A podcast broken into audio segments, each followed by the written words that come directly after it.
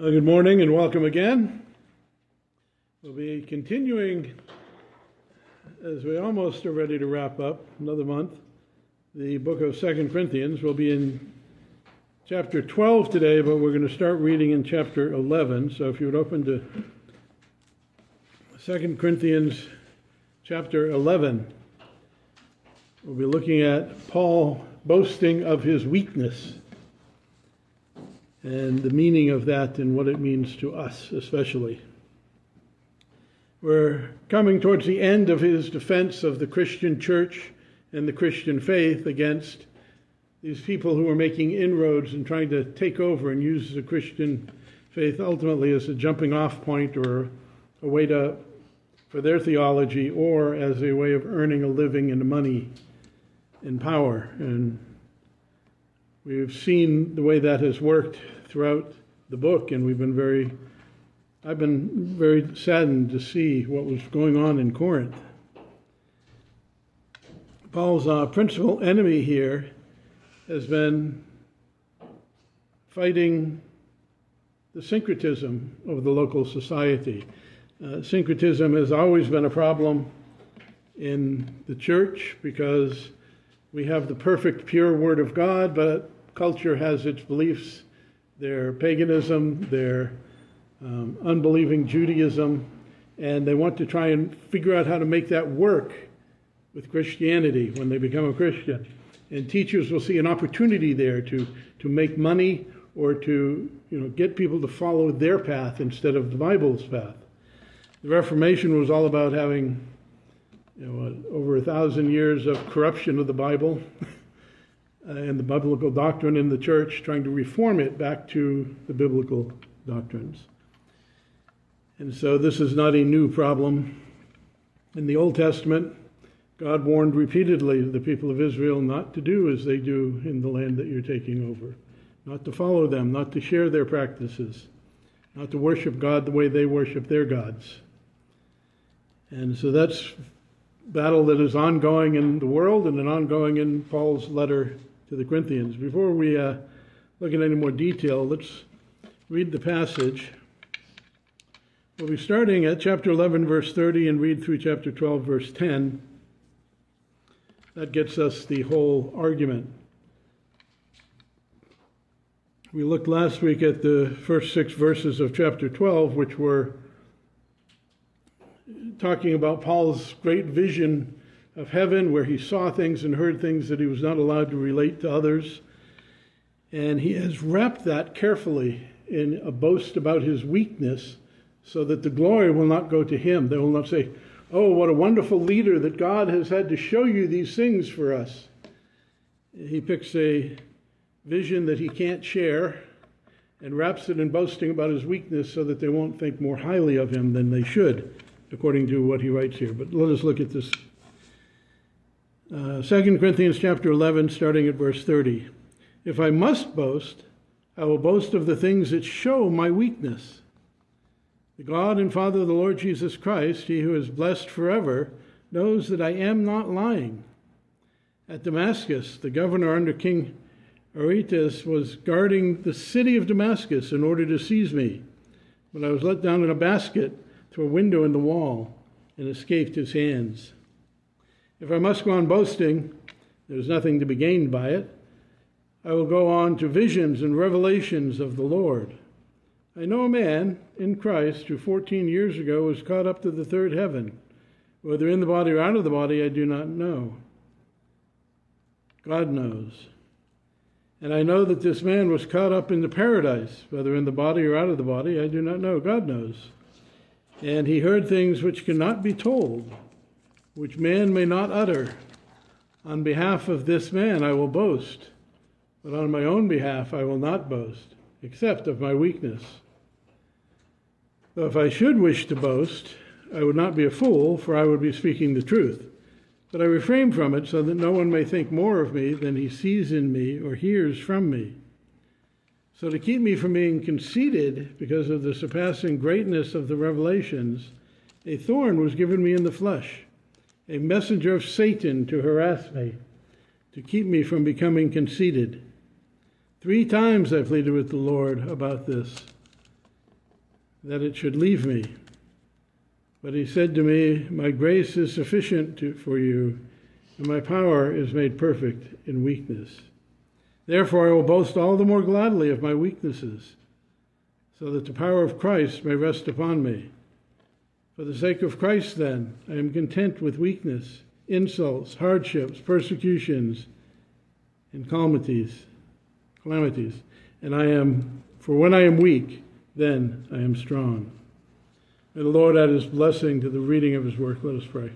Gracious Heavenly Father, pray, Lord, that as we consider why Paul is boasting in weakness and why, what we should understand from it, what our life should be like because of it, we pray, Lord, for your Spirit to open our eyes to see, our ears to hear, and our hearts to understand, and our wills to, to change. We pray this in Jesus' name. Amen. So I started off talking about syncretism being the great battle here. The Encyclopedia Britannica describes religious syncretism as a fusion of diverse religious beliefs and practices.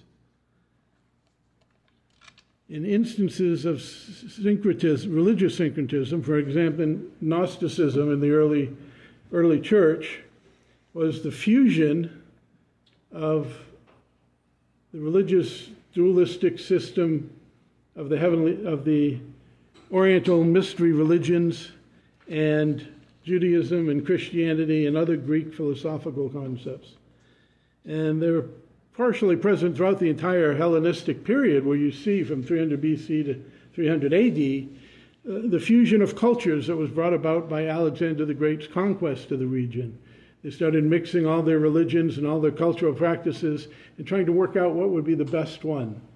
It was kind of the early melting pot of the re- region. And their paganism began to melt together, and you see the Greek gods and the, Roman gods, they have different names, but they make them the same person. And you see a lot of that going on in that day. And also their philosophical views and their led them to more and more syncretism, where they wanted to, you know, pick the best of everything and have it come together and that was what would be good for them and right. Unfortunately, the Christian church has what's perfect and from God, and there's nothing we can add to it or change in it to make it better. Every, every change, every soft pedaling, every tampering, every outside idea we bring into it just makes it worth less, or even make it completely worthless, because it leads to a false religion. And so Orthodox Christianity always pushed back against this. This is not a new issue or a new problem, and it's not an old issue or an old problem. It goes on all the way to our day. Uh, if you want to look at the Christian era, Roman Catholicism is an ideal place to look for syncretism because they actively used it. They, when they went into different areas and tried to conquer the people and wanted them to worship according to Catholicism, they would make adaptations. We talked before about in Brazil. Uh, Pastor Tito had shared with me long ago that the Brazilian pagans would worship this male and female god, and that's where Mardi Gras actually comes from. It was a celebration of their decad- decadence and perversion. And the Roman Catholic Church said, just call the male god Jesus and the female god Mary from now on, and you're Catholic. And so we see that sort of thing happening.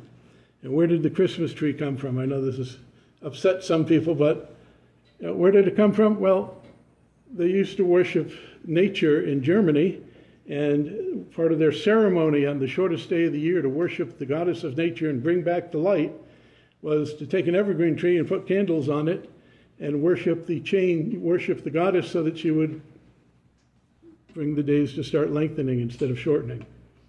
And somehow that got made part of Christmas. And yes, nothing wrong with a Christmas tree if it's a cultural thing, not a pagan religious thing. I'm not going down that road. But it's syncretism that brings this about. It gets very destructive when we allow the religion to be modified by the culture. As with the Old Testament saints, when they their, their society started to say, you know, the, the worship of Baal is like this, and we should do that. It will improve our worship in the temple. God was never pleased. In no way was God ever happy about it. Now, speaking of Roman Catholicism, what's happened over the years? Well, years ago, when I was young, before I was a Christian, I learned about how Roman Catholicism was actually helping spread and support Marxist revolutions in Central and South America. And they were adapting the Marxist religion into their Catholic religion. And we see that happening a lot in uh, non Catholic Christian, loosely termed Christian circles, where the, the gospel has become you know, financial freedom and having enough food to eat, enough clothes, and equality with, between the non working people and the working people, and essentially embracing a form of Marxism, calling it social justice, which was always unjust, injustice. But we, we see that happening, and the latest pope is now making peace with and showing his affection for the LGBT plus crowd. Yeah, it's getting longer and longer over the years, so hard for me to say. Uh, basically, their, their religion is always evolving, taking in what the, what the society demands and dropping out the things it doesn't demand. We talked about that earlier in the book, where Paul is going on and on against peddlers of the word. You know, oh, what do you want to hear? Uh, what do your itching ears want to hear? We'll preach more of that. What makes you angry? Well, we won't preach that. We'll, we'll make corrections in what we believe and what we teach, which is very destructive. Here in Corinth, we see some of the principles of their society coming into the church, and their Greco Roman philosophical based society was fairly strong in Corinth, being in the Greek peninsula and the issues came about. But it wasn't just the Greeks, it was the Jews also. Uh, over in Colossae, the book of Colossae, we learn hints of how the Jews had gotten really off in the woods of paganism with their hierarchies of angels and demons. And apparently, in Jewish culture, we, read in other history books that at that era, the Jews had developed these you know, high charts of where all these angels and demons were. And where did they get that? Well, they took it straight out of the local society, the, the religious teachings. It had merged together. And Jews of that persuasion were causing a terrible problem in Galatia, uh, in, uh, yeah, sorry, in Colossae and we see hints of that. We also see hints of Jews who are trying to take their erroneous view of the law of Moses and incorporate it into the church, and that really comes out in Galatia, in the book of Galatians. Here in Corinth, we have similar problems with syncretism where we're dealing with their attempts to bring in the basic principles of their society and make that the rule of practice for the church. The Reformation, I think, wisely said the Bible is our only rule of faith and practice. Now, you won't be very popular if you go to somebody and say, Where do you find that in the Bible for their practice? Because a lot of our practices in the broadly evangelical world have come straight from society and have no basis in the scriptures. So, what was happening in Corinth? Well, their selection of their gurus and their teachers seemed to be based on their personal characteristics, their personal greatness, their skill with Greek rhetoric, their charisma, their success, their prestige, all of those things, wealth and power, all of the things that the Jewish, uh, not the Jewish, but the, the Greek philosophers got from the people.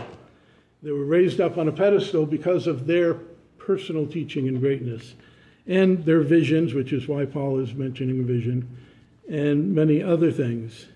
We also see it in their, their use of sophistry and in their use of trash talk, because that was becoming, for failed Greek philosophers, the way of getting their philosophy to be accepted. Well, if you can't persuade them with wisdom, trick them.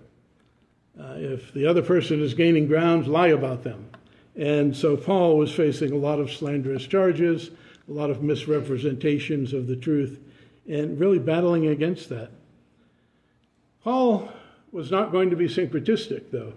He was not going to use their weapons to fight them. He was going to use the weapons God had for him to fight them. He says things like, When I came to you, brothers, I did not come proclaiming the testimony of God with lofty speech or wisdom. You know, the rhetoric of the philosophers is what he's targeting there. For I decided to know nothing among you except Christ Jesus and Him crucified. And I was with you in weakness and fear and trembling. As opposed to the, their boasts of their personal greatness and their superiority to be able to stand in front of people and win the crowd. Paul says, I had fear and trembling and came in weakness. And he says, My speech and message were not with plausible words of wisdom, again, their, their profession of rhetoric, but in the demonstration of the Spirit and power, so that your faith might not rest in the wisdom of men, but in the power of God. That's 1 Corinthians 2 1 through 5. And 1 Corinthians and 2 Corinthians, that's one of his underlying principles to the whole book and everything he's trying to do. Yeah, I'm not one of them. I'm bringing to you something totally different and you need a complete paradigm shift, and you need to completely give up on their principles if you want to be able to be a Christian and part of the Christian church and follow the right Christian teachers.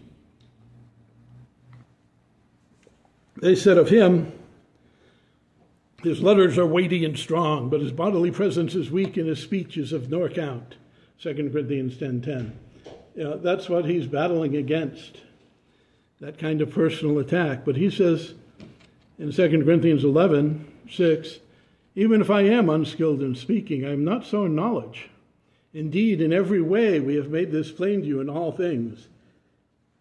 Paul's teaching was very clear, very understandable, very much from God, not from men, from God, not from his imagination. And he makes that point to them over and over again. Of course, I expect Paul probably was a very good speaker. He was just consciously avoiding the trappings of their philosophers and rhetoric. Why do I say that? Well, if we look in Acts 14, when he was in Lystra, Paul healed a lame man, one of the signs of a true apostle, which we'll get to in a few cha- in the, in the next chapter, I think, or in, later in this chapter the, the crowds saw what Paul did, Acts 14:11 says, what he had done, and they lifted up their voices, saying in Lycaonian, The gods have come down in the likeness of men. Barnabas they were calling Zeus, and Paul Hermes, because he was the chief speaker. Uh, according to Wikipedia, one of the most untrustworthy websites, but one that's sometimes useful for quick quotes on pagan things, Hermes was an Olympian deity in ancient Greek religion and mythology, considered the herald of the gods. He was a protector of human heralds, travelers, thieves, merchants, and orators. So by calling him Hermes, they were, they were calling him a messenger from God and an orator. An orator was one who does basically what I'm doing, gives a long talk. Uh, they were they were likening him to that. And so his skill may have been there, but he just refused to use that. And certainly his ability and knowledge in his writings would come out in his speaking as well. Not all of it is clear to us, but he says everything we need to know, and he says it in a manner that's the things we need to know in an understandable manner. Uh, so, here in a passage today, he's, he's again rejecting his opponent's uh, boasting, they were boasting of their, their, their personal greatness, so he's going to boast of his personal weakness. Why? Well, in part, which we will see, because it was not his power that he did these things in, but the power of God. Paul was getting out of the way, letting the Spirit do his work. And remember that this is surrounding the, that true heavenly vision of Paul which also is a vision he picked because it's not something he can use for boasting. He was there, he saw it, and they need to understand that he's a true prophet, a true apostle of God, but he's not going to make himself glorified but God. God has this great and wonderful plan, and parts of it are still a secret from you. And the future and heaven and reality are still a bit of a secret from you. So, anyway, First off, what is the purpose in his showing his weakness? We can find that. We've talked about the, the bigger battle going on because that's kind of the framework. Why would he boast in his weakness? He's countering their arguments of their, their superiority to him. And he's saying, yes, you follow them, you pick the most superior of them. You follow Christ, you follow the Bible. It has nothing to do with following me as being the greatest. So he gives a couple of examples. The first one, before he gives the vision, was in 2 Corinthians 11 30 to 33. Leaving Damascus. He did not leave in a victorious parade where all of the Christians came and hailed his greatness and led him out in triumph over the Jews and the pagans of Damascus. That's what the opponents in Corinth would say would, is what should happen. Uh, Paul didn't have that. He didn't have the popularity, he didn't have the power, he didn't have the charisma, he didn't have any of the things as his opponents were saying they had, and that they were saying he didn't have. He admits he didn't have them. Paul would be hated for the message he brought. He would be attacked. People would want to kill him, and he'd be forced to flee. Not just in Damascus, but pretty much everywhere he went with the gospel. He was attacked. And we talked about this before. If he would just peddle the word, you know, omit the parts they don't want to hear, tickle the ears with what they do want to hear, modify it so that what they want to hear is what they really hear from you, even though it's not what the Bible says if he would just properly peddle the word and remove all the offensive parts, then he could be victorious. See, the problem with your evangelism the pro- is that you tell them about hell and tell them about sin and tell them you deserve to go to hell. You need to eliminate that from your gospel message, and many people will embrace it. God loves you and wants to have a wants you to have a wonderful life. If you give them that gospel, they'll embrace. Unfortunately, that gospel can't save. Paul wasn't concerned with the number of fans he had. He wasn't concerned with being loved by the public. He wasn't concerned with being loved by the pagans. He wasn't concerned with having as many converts to his cause as he could, by hook or by crook. Because what happens to the church when 70% of the people are pagan? Well, they cast their vote. The pastor needs to go. We need to get one who teaches what we want to hear, the 70%, not what the 30% want. It's dangerous and destructive. And Paul wasn't responsible for building big churches. He was responsible for the souls of the people he took care of. Whether it was you know, 10 in a city or 10,000. It was their souls that he was responsible to God for, which is why he says he's innocent of the blood of all men. Why? Because he shared with them the whole counsel of God. Either they liked it or they didn't. They were converted and loved it, or unconverted and hated it but he did what God gave him to do, the task that God had given him. the second example is this humbling thorn in the flesh. We hear a lot about thorns in the flesh these days. I can, I'll say my Parkinsonianism and neurological problems are a thorn in the flesh to keep me humble.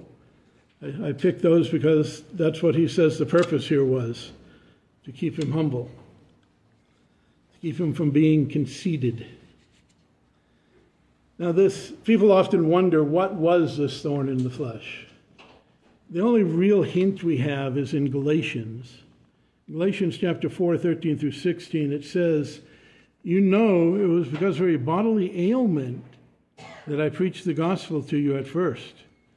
And though my condition was a trial to you, you did not scorn or despise me, but received me as an angel of God, as Christ Jesus. What then has become of your blessedness?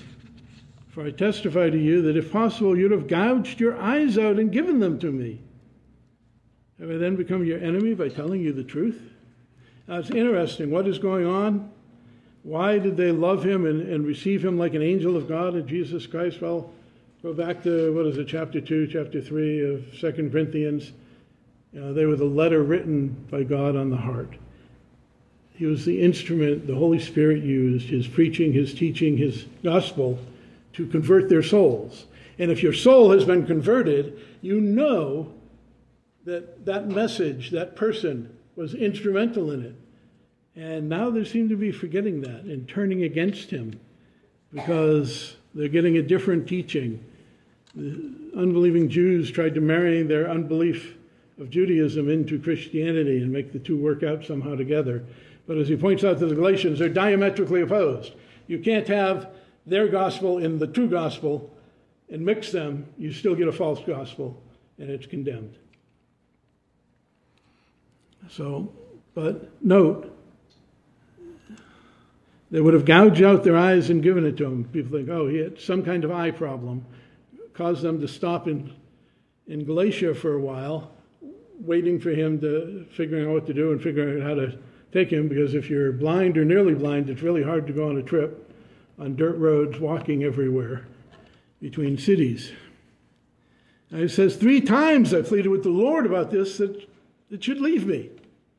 It's called the messenger of Satan. You know, Satan wants to hurt the apostles, hurt the believers, crush and destroy apostles and pastors and teachers, and convert the faith to unbelief of the believer. Three times I pleaded with the Lord. Why three? And we've all read the parable of the persistent widow in Luke 18, the purpose of which being to teach them to pray without losing heart until they get what they need.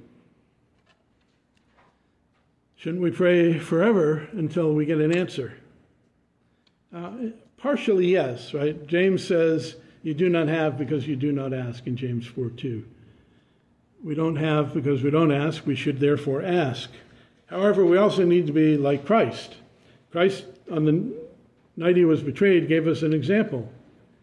It says he, he was prayed, he prayed saying, "My Father, if it is possible, let this cup pass from me." Now, a perfectly good and reasonable thing to pray. I'm going to be persecuted. I'm going to be murdered. I'm going to have your wrath poured out on me. I'm going to be humiliated and degraded by the cursed death on a cross.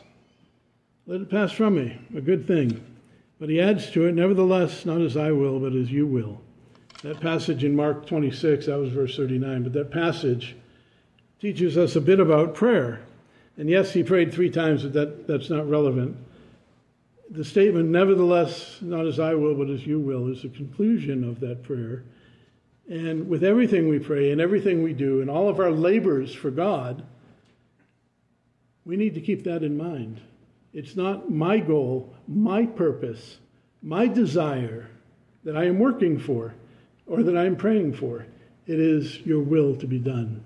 I'm asking for the things I feel I need, but sometimes we get told you don't need that. Other times we get told, I'm not giving you that because you need to repent of your sin. But we don't hear those directly, but that's kind of the message. He prayed, giving God the power you know, it's really arrogant for a believer to pray or for anyone to go to God in prayer thinking that God should do what we want, not His will, but our will. Uh, people are being taught to pray everywhere in churches all around the country and all around the world that if you pray for God to do what you want and you command Him in prayer to do it, that God has an obligation to do it for you. And if you're you know, if you're right and your faith is strong and you don't hedge your bets, you'll receive it. I was trying to point those people to what Jesus said. So is Jesus wrong in hedging his bet, saying, but not my will, but your will? No, of course not. You know, our work for the church, our work to see the church grow, our efforts at evangelism, our efforts to lead a holy life, all of those are efforts to glorify God. And when we fail, you know, yes, it is our fault. But particularly in working to grow our strength and faith and grow our church and convert souls, it is God who makes the decision of who will be saved and when they will be saved. The Spirit works when and where it wills. And God has already ordained that for Himself. He just doesn't share that with us, He commands us to do. I joked in Cambodia once that if I could, you know, call up the head office and get a list of all the people God has put in His book that live in the town we're going to, we would know who to focus on. We don't have that kind of option. You know, should we give people who are not going to be converted the gospel? Yes. Why? Well, because they will have to glorify God for having heard the gospel. Not just the, the witness of the universe around them, but the witness of the gospel directly to them will make them more accountable and give more glory to God on the day He comes. But also just because God has commanded it. You don't look at somebody like the old Mark Baldwin, who was a bitter atheist who hated Christians and mocked and ridiculed them, and say, that man does not deserve the gospel. Because if you did, where would I be? Well, God would send somebody else in your place, and I would still be saved, and everything would still be the way it is because that's God's will. The, the point is, all of Paul's work was done with that principle in mind. My job is not to figure out what will please them. My job is to figure out what they need to hear from God and to deliver that to them. And it is the Spirit, as long as I do it in the best of my ability, it is the Spirit who will either bless that to bring about change or bless that to bring about glory to God on the day of judgment. it is not my concern or my power or my right to say God has to do it my way. That's what man wants to say, but that's not right. Anyway, continuing on, if it was an eye problem, Galatians 6 mentions see, the conclusion see what large letters I am writing to you with my own hand. So he's writing in big letters. Why? Well, people think maybe that was something wrong with his eyes. To the Thessalonians, we looked at this a while back when we did Second Thessalonians, chapter 3, verse 17. He says, I write this greeting with my own hand. It is a sign of genuineness in every letter of mine. This is the way I write. They hadn't actually read or written anything before going to Galatia the first time, and he had some kind of health problem, which may have been his eyes. And that is the way he writes now, big letters, perhaps because he cannot see. I find my writing is neater if I have my glasses on than if I don't. I'm not sure why that is, but it comes out a lot better if I put the glasses on. And Paul may have been writing in big letters because he couldn't see what he was writing if he wrote in little ones. Anyway, not only was it a way to, for them to detect the counterfeit letter, somebody had sent them a letter claiming to be from him and threw them all into confusion. And he's writing them saying, Don't listen to that, and gives them Second Thessalonians. But we might also say this is the result of his eye problems. I expect the enemy would say to Paul, as he said to the Lord of the cross, on the cross, the enemy here not just being Satan, but the people who don't believe you know, the, on the cross, the chief priests and the scribes and the elders mocked him, saying, He saved others. He cannot save himself. He's the king of Israel. Let him come down from the cross, and then we'll believe on him. Now, they might have been mocking Paul, saying, "Oh, you've got this eye problem, but you've you know you've healed these people, you've raised them almost from the dead, probably one man from the dead, and you've you know healed the lame man, and they called you a god. Why can't you heal yourself? Uh, we may talk about that more when we get to the signs of a true apostle. But it may have been part of their mocking of him that he couldn't do it. Anyway, from these two examples, Paul's weakness in both situations were showing Paul had no power. Paul did not have the power of the government of Damascus to uh, have them embrace him and let him go, and come and go as he will. He had to be lowered down through a window in the wall in a basket. I mean, how much more humiliating can a leader get than having to escape a city by being lowered down in a basket from the wall? How much more powerless do you appear? He had not the power. And the same with the health problem, the thorn in the flesh. He had no power over that.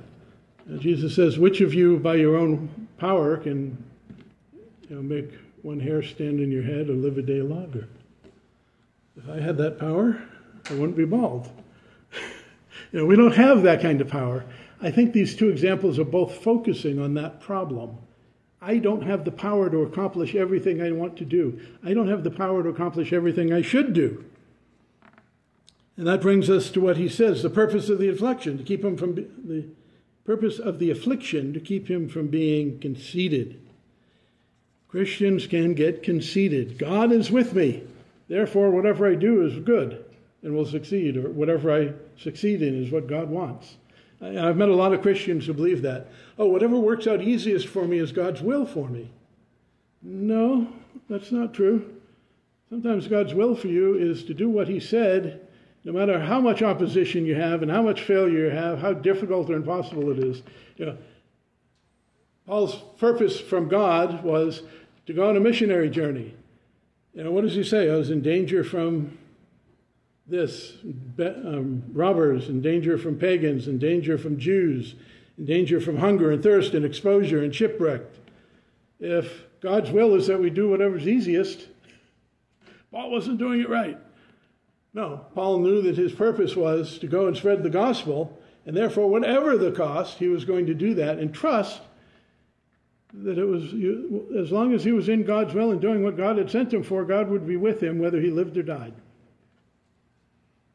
And he wasn't going to concern himself with the results as much as his methods and his purposes, his work.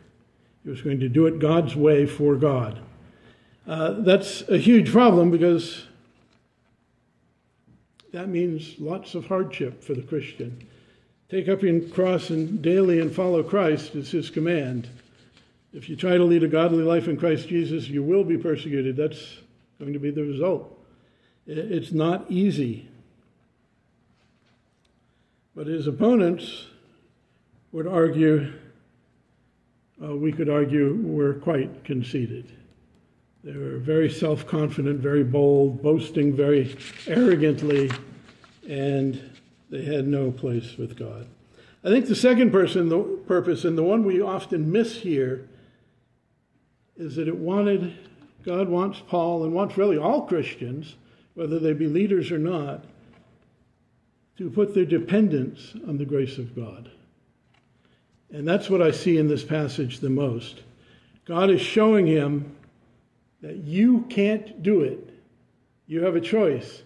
Will you lie, cheat, steal, and use bad means to accomplish the good end I gave you? Or will you put your hope in me, do what I say, and trust in my grace being sufficient for you to do what I asked? That's something he needed to learn. That's why I picked Exodus 4 for our Old Testament reading this morning. Moses had no confidence in his ability to go and speak to the people of Israel and to Pharaoh and command them and persuade them to let the people of Israel go and let alone persuade the people of Israel to follow him out into the wilderness. He had no confidence. He said in verse 10 to the Lord, Oh my God, I am not eloquent, either in the past or since you have spoken to your servant, but I am slow of speech and of tongue. Some people think maybe he stuttered or had some other problem, or maybe he just wasn't a skilled speaker. And the Lord said to him, Who has made man's mouth? Who makes him mute or deaf, or seeing or blind? Is it not I, the Lord? Now go, and I will be with your mouth and teach you what you shall speak. Moses' answer was, Oh, my Lord, please send someone else, which raised the anger of the Lord. Uh, what was Moses supposed to do? Well, probably to trust that God, since he had commanded him to do those things, would give him the strength and the power and the grace to do those things.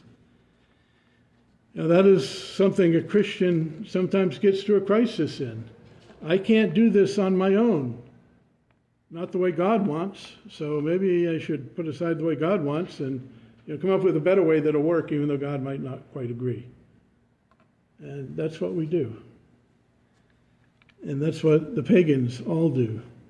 They don't care about God's word or his law or his rules. We don't have the power, we don't have the skill, but we know who does. Paul said to the Philippians in Philippians 4:13, "I can do all things through him who strengthens me." Yeah, that's where his hope lies in God strengthening him.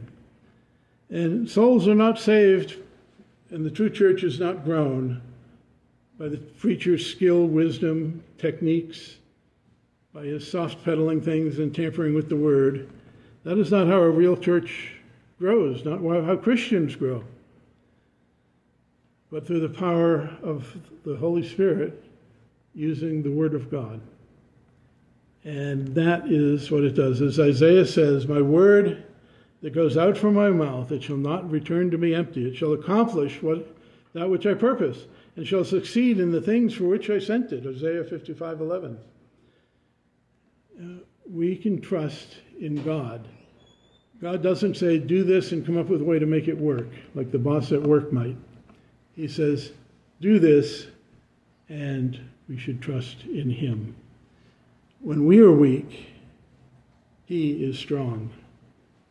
Right? When we say to Him, There's no way I can do this, Lord, I need you, then He can come and be glorified in doing it for us. We say, Oh, I got this. Well, 90%. I can do it. Then where does God come in? Where is His place? So, nine, the end of verse 9 and 10, this perfect weakness leads to the power of God being able to be de- deployed. Paul will boast in his weakness, he'll celebrate his weakness. He wants to be weak, and he is content with his weakness, with insults, hardships, persecutions, and calamities, because his weakness allows God to show God's strength in him. Not by my power, but by the power of God, is what Paul was looking for. Understanding and accepting and embracing his personal powerlessness helped him to rely on an omnipotent God. And the same is true for us. You know, when we acknowledge we can't do it, we don't have that wisdom, we don't have that strength, we don't have that ability, we don't know which choice will work out. I was thinking of computer games recently, and I remembered I had played one once where you had to pick your dialogue choices from four. And almost every time I would throw my hands up and say, They're all horrible. I want a different choice. Well, we pick the one that is right before God. We don't worry about that perfect choice that'll get us what we want. We pick the one that is closest. We do what is right before God, closest to what God tells us to do in the Word. Control freaks have a real problem with this. And there's a little control freak in a lot of people. There, there are some people who want to be led and can only be led. There are other people who think, you know, this can't work out unless I can control everything and make it work out. In management, I saw this sometimes. There were managers who were smart enough to say, everyone who works for me knows their job way better than I know their job. You know, i can do all of them, perhaps, but they're experts in each area, and I need to rely on them and get them to cooperatively work together so that we can accomplish more than I can accomplish. Then there were other managers who had to control every single thing you did, even though they didn't understand it. I remember a Dilbert commercial where Dilbert, Dilbert cartoon, the little one page cartoons, they were very popular at GE. He's going on and on explaining something, and the manager says, is thinking, the little bubble of thinking, I didn't understand a word of that, so it must not be important. Uh, you know, the control freak, though, thinks if I don't control what everything everybody does, and I don't control every result, and they don't do exactly what I expect and succeed in the way I want them to succeed and accomplish exactly what I want them to accomplish, it'll fail. And therefore, I need to control everything. And they bring that into their Christian life, into Christian leadership. And what ends up happening, the Lord has no place. The gifts God has given to people have no place. They alone have to decide everything because they cannot trust God. And to some extent, they lack faith in God's sovereignty, and we all do at times. Uh, the Bible says, In him we have obtained an inheritance, having been predestined according to the purpose of him who works out all things according to the counsel of his own will. So he works everything out according to the counsel of his own will. He will, not us. And he wants success, and he will get success according to his will and his counsel not according always to ours. And this even applies to the godless. The king's heart is a stream of water in the hands of the Lord. He turns it wherever he will. You know, the lot is cast into the lap, but as every decision is from the Lord. He is sovereign over everything. And we need to repent of thinking, if I don't make this work, it's going to be a failure. because God may want it to work or may not want it to work, and it is God's will that will be done. We can't just say, oh, I'm going to let go and let God, because that's the opposite of being a control freak, is being, I don't have to do anything and it's all God's fault. We are called to do things and to do them, but do them the right way. We can't shade the truth. We can't soft pedal the word. We can't tamper with what it says to make it acceptable. You know, in our faith, in our practice, we do what God says and trust in Him for the results. Uh, this is, to some extent at least, a lack of faith in God's promises. God has promised many great things, including my favorite in Romans 8 28. We know for those who love God, all things work together for good for those who are called according to his purpose. God's going to work this out for my good. I don't have to worry about the result. I have to worry about the means I use and the things I do and the attitudes of my heart. Uh, people who think I'm responsible for the result are usurping God's place in our life.